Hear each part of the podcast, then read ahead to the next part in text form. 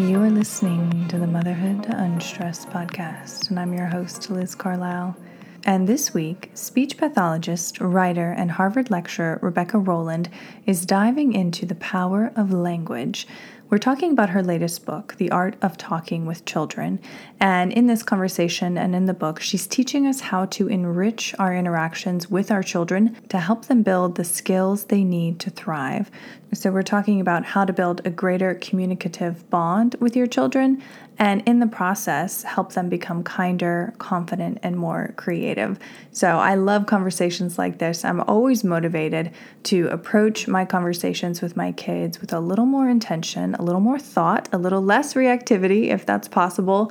And uh, I think in the end, uh, it makes all of us better parents and certainly helps us raise happier, more confident kids. So please enjoy this conversation with Rebecca Rolland.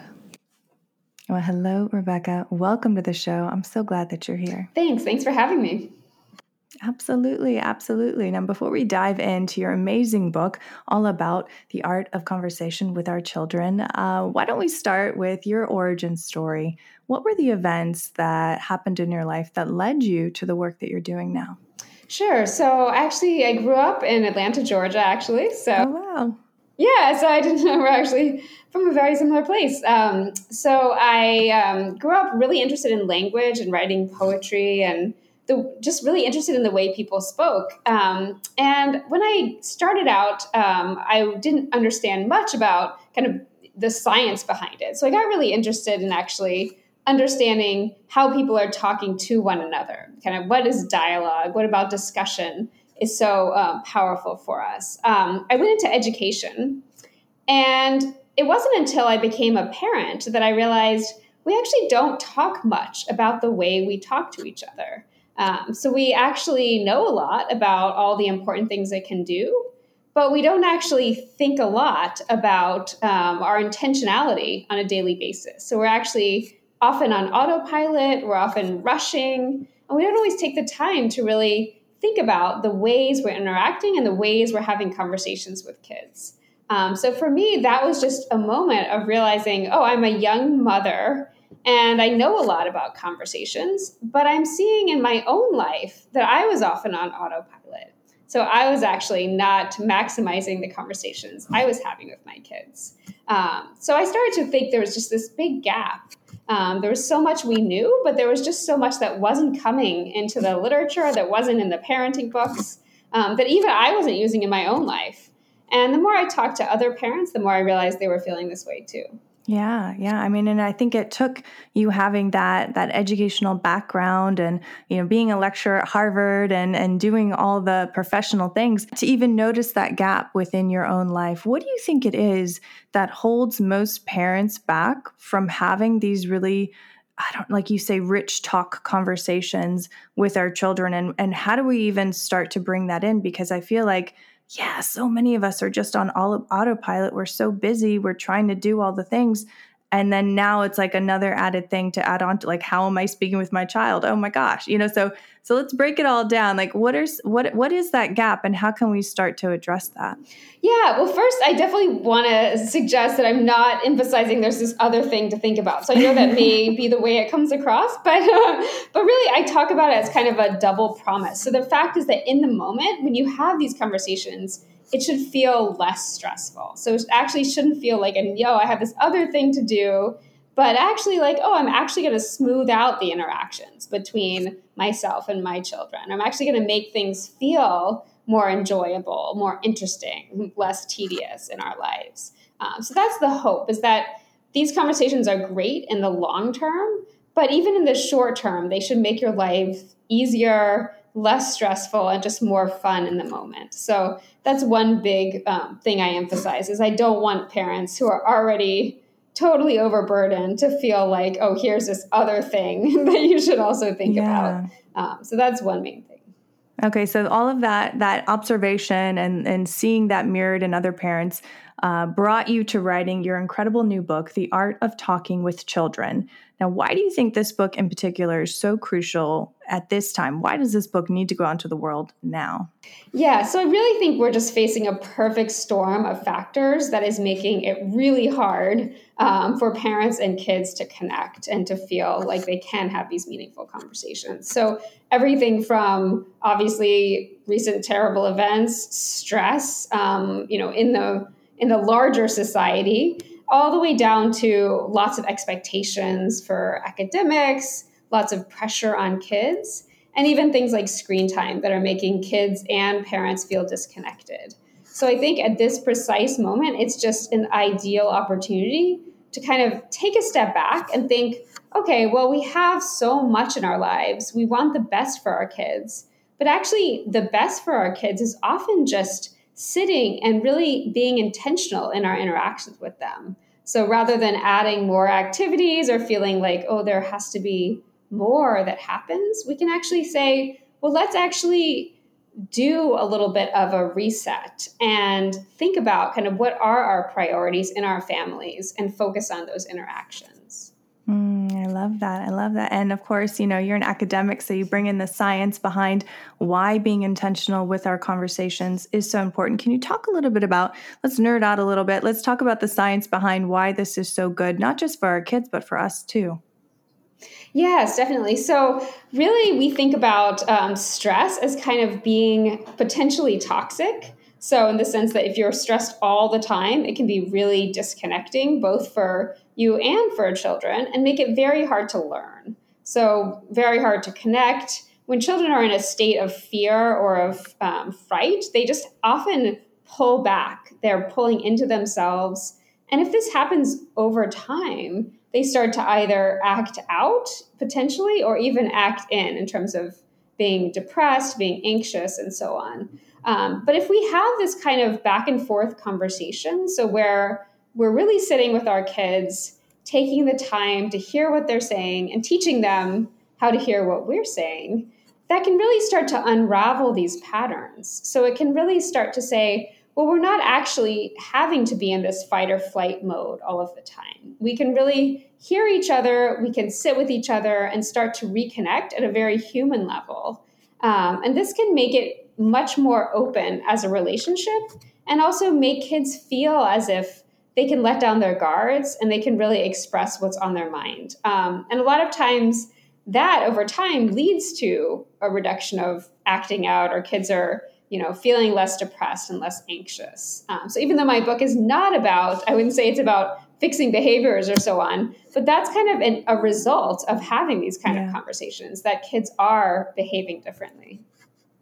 Yeah. I mean, I feel like our generation too is more open to this kind of thing, like getting sitting down and having, you know, more heart to hearts. What what would you say to the parents who, you know, might not feel comfortable, you know, I don't want to be a friend to my child. I want to be the parent. I don't want to have, you know, these open conversations necessarily about any kind of topic. Like how do you how do you address wanting to be um, a role model for your child but also wanting to have almost that that friendship there as well?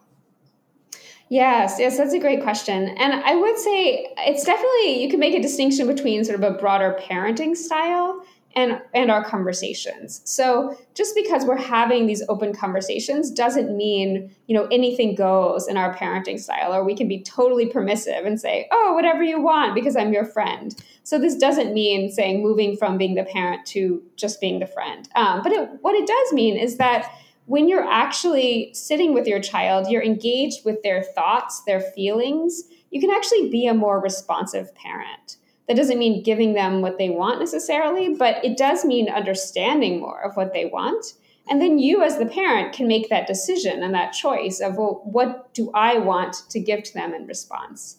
Uh, but having that understanding as a foundation is so key um, because you're actually meeting your child where they are you're not necessarily saying, oh, here, you can have everything, but you are actually able to reason with them or to work with them at their level, which is often so much more effective. Yeah, I totally get that. And, you know, for the parent tuning in who wants this, who wants, you know, to have artful conversations with their children, is there a specific environment where this works particularly well, or can you do it on your way to baseball practice? Yes, I would definitely say on your way to baseball practice is totally fine and actually maybe preferable. Um, what I've noticed in my work and in my practice is that it really depends on every family. So every family is different. And I really ask the listeners to take a look at your family and to say, well, what is working for us? You know, there has been so much emphasis on family dinner and, oh, we should have these conversations at family dinners. And for some families, that might work great. So that is a time when they sit down and they can have these topics um, have these discussions. But other families don't all have dinner together, or dinner is a really rushed time, or whatever reason. Um, but they are able to talk on long walks or at baseball practice. And so, really, the time and the place is not important, only that it's a time and place that works for you. Yeah. And how would you de- define really that back and forth? Does it have to be about you know deep seated issues bullying at school or, or like is it just is it just anything? It can be as simple as you know looking at some rocks on the street and talking about well, i wonder where those came from or who was digging here? or even you know what was here before that? Um, i had a really interesting talk with a parent recently who said um, they were just walking around looking at the trees in their neighborhood and um, the child asked, Oh, I wonder what these trees have seen. Um, which I thought was such a cool question because it's, you know, the tree is very old, probably older than the people. And it got them started kind of thinking about history, thinking about, you know, all the changes that had happened in their city and so on, um, just from a simple walk around their neighborhood where there was this question. And so that's was really profound to me because it feels as though we often put a lot of pressure on ourselves to think of big important topics or to you know say well, we're going to sit down and have these big conversations. But what i'm talking about really are these everyday moments that happen to all of us every day um, and that we can really take advantage of in a way that makes our lives more interesting. So definitely doesn't have to be you know those big sort of quote unquote talks, you know, with the capital T. Right, which are the worst, and everyone dreads them, kids, parents included. Exactly. Yes. right. yeah, sort of like sit down and I'll have a talk. That's never good. it's awful. It's awful. Yeah. Um, but what do you think? I mean, in, in doing your research for the book, what was the biggest inhibitor of, of parents getting on this new footing, you know, having these great conversations with their kids. Is it a mental thing? Is it an actual time thing? Because I really do want to be sensitive to that as well. Um, what do you think inhibits most parents from getting to this new level? Yeah, I think it's a couple things. One is definitely that the actual time thing. I think that all of us may feel, well, we don't have enough time or, you know, we should be there all the time. So there's that that double sense of that some of us don't have a lot of time, which I totally understand. And then also that sense of we feel as if we have to maximize every moment. So there's a lot of pressure that a lot of us put on ourselves as well. And I think that can actually inhibit conversations because when we are sitting with our child and we want to maximize, you know, the quality of our conversations, we can sometimes unintentionally kind of drill down or just push when our child isn't necessarily in the mood to talk. Um, and that can really, ironically, can draw us apart rather than together. I think there's a lot of value actually in even if you just have, say, 10 minutes um, before dinner, just sitting with your child, you know, look at a book together or look at um, what happened, you know, in their day if they have their Friday folder or whatever, and just say, like, let's just sit and, and hang out and see kind of what comes. And that can actually be some of the most meaningful connections rather than feeling as if you know, oh, we need to set aside an hour or half an hour to do this. It can really be in really small chunks.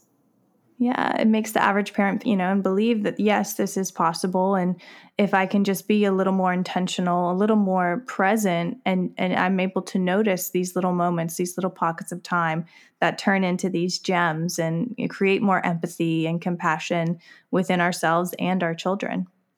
Definitely, yes, and that's actually what I hoped from the book. So I use myself a lot as an example, um, sometimes for good, and sometimes you know I use myself to kind of laugh at myself as well because I've definitely had those parenting moments where I thought I was having a great conversation and I realized, oh, it was the opposite of what I wanted, or you know things didn't work out. So I think to recognize that all of us are having moments that are feeling really like gems and really wonderful, and all of us are having those challenging moments um, is really important as well. Uh, because there's always this chance to repair in the sense that oh we can apologize or we can teach our children to apologize and that it doesn't have to be perfect all the time this episode is sponsored by Kindred Bravely. Kindred Bravely came to life in 2015 by Deanne Akerson, a mom of two, when she couldn't find any comfortable and functional pajamas while nursing her second son. So she decided to design her own line.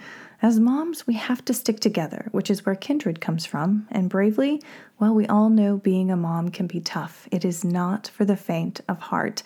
It takes courage and bravery to be a mom. And at Kindred Bravely, they are devoted to making life easier for pregnant and nursing moms, from breast pads and non skid socks to nursing bras and pajamas. And I might not be pregnant or nursing, but I can advocate completely for how comfortable their clothing is. I wear the uh, cardigan almost every single day, certainly around the house.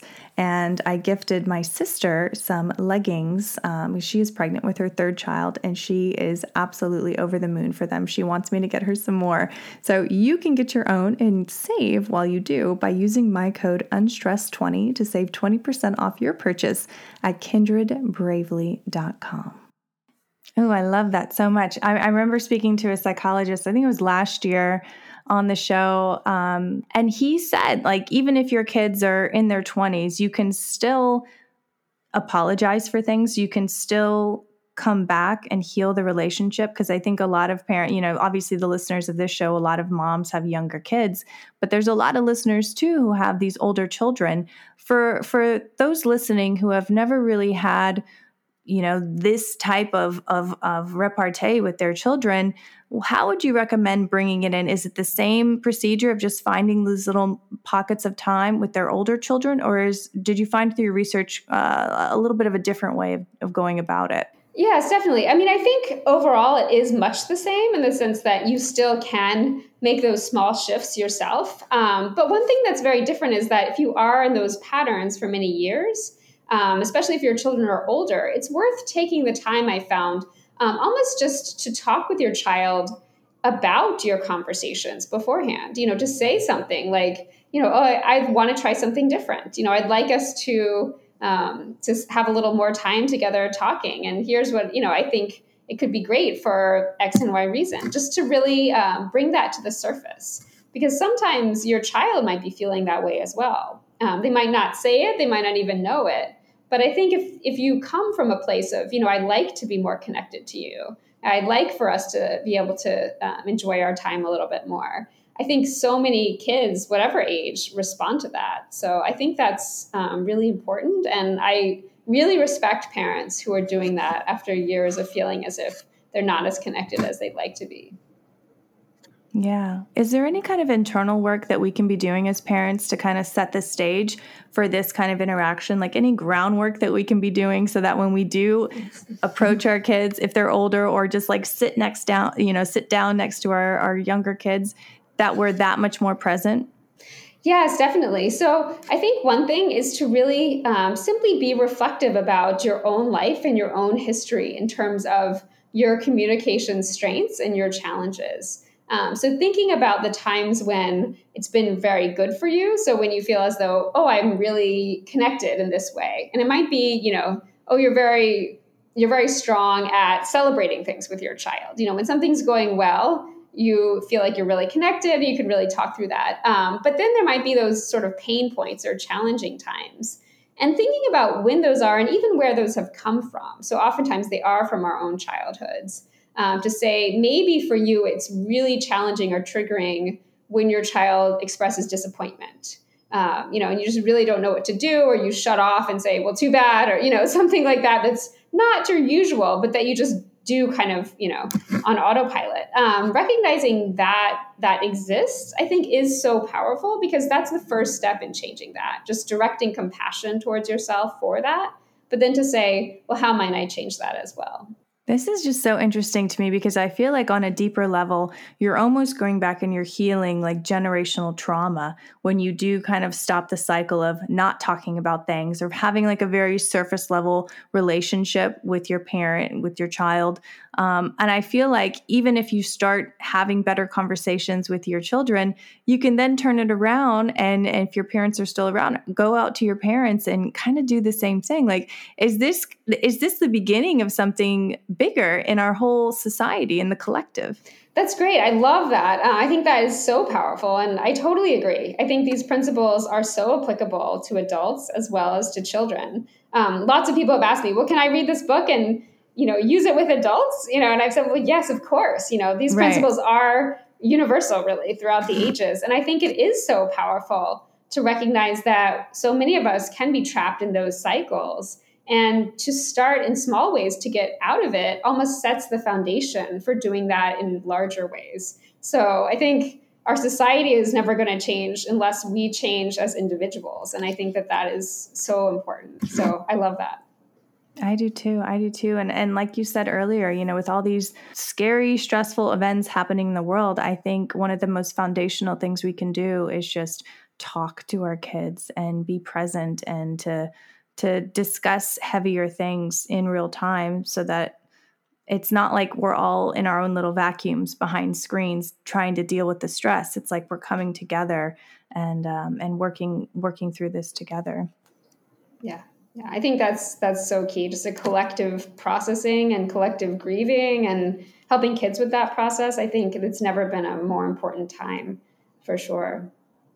I couldn't agree more. Oh my gosh, we're almost to the end. Rebecca, do you have any um, final remarks that you would like to leave with the listeners? Something that you really want them to remember from this talk? Yes, I would say um, I think if you're feeling as though, oh, I don't know if I can do this or I'm not sure I have the time, I would just say start today, start small, start with five minutes. Just say, I'm going to sit with my child for five minutes and just listen to what's on their mind. I'm just going to try that once and see what it feels like. And I think what's so interesting and almost magical about this process is that even if you start from just a tiny seed, so many kids respond so well to that that then they'll be asking for more. So it's almost as if you don't have to do it all. You don't have to do a sort of a whole overhaul of anything. Just start very, very small and let your children tell you, you know, what they need from there. So I think that's that's what I would want to leave them with. I know, and I think that they're so hungry for this. You know, they're hungry for our attention, for our interest in what's going on in their lives. Like I see it with my two. I'm sure you see it with your two too. Yeah, exactly. It's so funny because I even just so many small things. My husband was gone one evening and I started just playing with my son, which I don't normally do at bedtime. You know, we're playing Uno and we're just talking. And I realized the next night when we were all back together, he's like, let's play again. Let's do the same thing again. And I think it's so funny that, you know, kids remember when they've had that moment and they just, you know, mm-hmm. are so interested in having it again. So yeah, definitely. Yeah, that special mm-hmm. little time with mom. Exactly. Oh, yeah, I so love cute. it. Did anything surprise you? I know I'm going back to more mm-hmm, questions, but did anything surprise you when you were writing the book um, with your own relationship with your kids from the start when you're kind of collecting all the the information and then till you know the book is done and finalized? Did anything surprise you or change between your own kids and you? Yes, actually, it's so funny that you asked that because my daughter, who's now ten, I told her about the process of writing the book, and she actually has gotten very interested in conversations herself um, because I started talking about this and started coming up with games she thought we should play. So anything from like true truths and a lie to, you know, whatever you have to pick an addition. Like, so she actually has said to me, Oh, I'd like to talk about this, or I think we should play it this way, or I have a new conversation idea. Um, and I think that's what's so funny is that I didn't mean to do that. So I was just, she was asking what I was doing, and I said, Well, I'm writing this book. Um, and she has just gotten sort of very interested on the side um, of, you know, the ways we're talking, and she has ideas. And that actually has given me kind of interest and hope for other kids that even in just talking about this and saying, let's look at our conversations you know, even now, sometimes I, I'll say to them, you know, this does, this looks like it's going downhill, you know, like when there's just like this squabbling, you know, or something. And so just to check that rather than just being in those mm-hmm. moments and sitting in them, just to even make a comment and to say, well, this is not looking like it's going well. What can we change in this conversation? How can we change this dynamic? And involving your kids in a more active way, that's something that I, I didn't anticipate in writing this book, but has been sort of a pleasant surprise. I love that. I love I love that calling it out when something is like devolving right in front of you, they're starting to fight. Like that like snaps you out of it, you know? Like it gives you that exactly. bird's eye yeah. view. So now you're the observer and you're not in it. You're not in the muck. Right. Oh, I love that. Exactly. And even mm-hmm. helping them get you know out of it a little bit, I think is yeah. helpful. Yes. Yeah, that's everything. That's everything. Cause then you like you said, they can bring that to their to their peer groups and at school and exactly. everything else. Mm-hmm. Oh, I love it. For sure and you might also have a co-author on your hands in a few years. You yeah. know, don't oh, don't discount her. oh, she she wants to be actually. She's begging. Yeah. so that's been the other Ooh. fun thing is she didn't used to like to write, but she now wants to write. So we write stories together. Wow. We do lots of writing together. So it's been really fun. That's amazing. That's amazing. Mm-hmm. I love that. Okay, well, Rebecca, where can our listener find out more about you and get the book? Yeah, so they can go to my website. It's just RebeccaRolland.com with two C's and two L's. Um, they also can find me on Twitter. I'm just at Rolland underscore RG or on Instagram at Rebecca.g.Rolland. Beautiful. Well, this book is so critical for this time. That's why I had to have you on the show. So thank you for your time. Thank you for doing all the work and writing the book. Yeah, and for this very important work in the world. Thank you. Oh, well, thank you. It's been great to be here. I appreciate it. You have been listening to the Motherhood Unstressed podcast. Please remember to rate, review, and subscribe to this podcast.